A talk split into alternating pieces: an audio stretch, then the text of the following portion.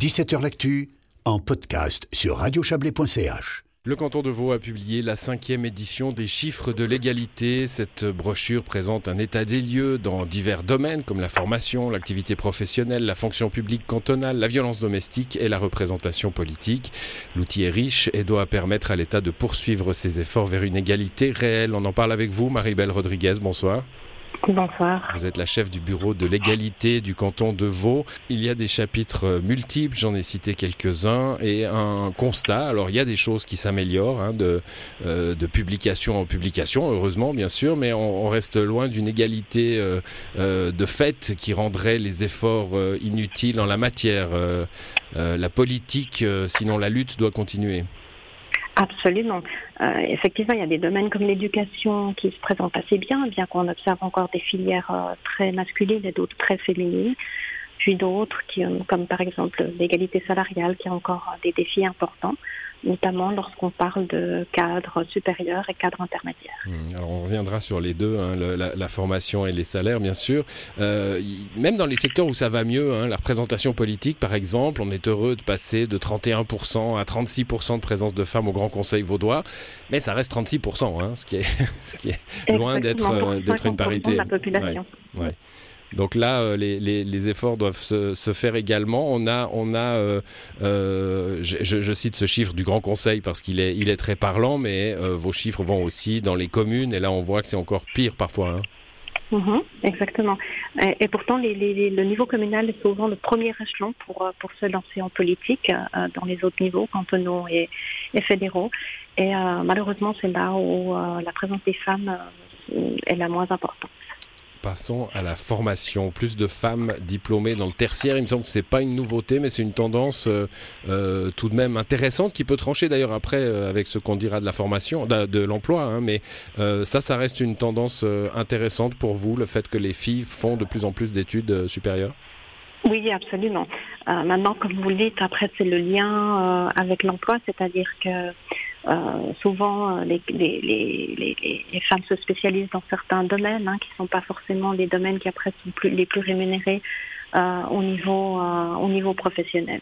On voit que les filles vont plus facilement vers les lettres, vers les, les, euh, les, les études sociales, hein, les, les, sciences humaines, euh, et, et, moins vers les sciences dures, avec une, une exception. Alors vous me disiez que c'était pas euh, que c'était pas un scoop, mais moi je l'ai tout de même trouvé étonnant. C'est la biologie et la chimie, hein, qui sont plus féminines que, que masculines. Voilà. Et puis c'est aussi ce qu'on observe aussi dans la médecine. La médecine également. Voilà. Euh, il y a une majorité de femmes, et pourtant après dans l'exercice de la vie professionnelle.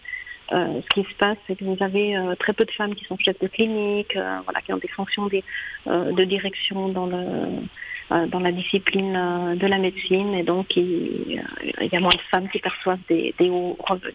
Bon, les explications, alors elles sont sûrement multiples, mais il y en a une qui saute, qui saute immédiatement, qui s'impose. Hein, c'est la vie familiale qui vient, et ça c'est encore une réalité très lourde pour les femmes aujourd'hui. La vie familiale vient se mettre, parce que notre société est comme ça, en contradiction avec euh, le développement d'une carrière professionnelle voilà, elle entre en concurrence euh, pour, les, euh, pour les trajectoires féminines, alors que ça n'a pratiquement aucune influence sur euh, la trajectoire professionnelle de, des, des, hommes.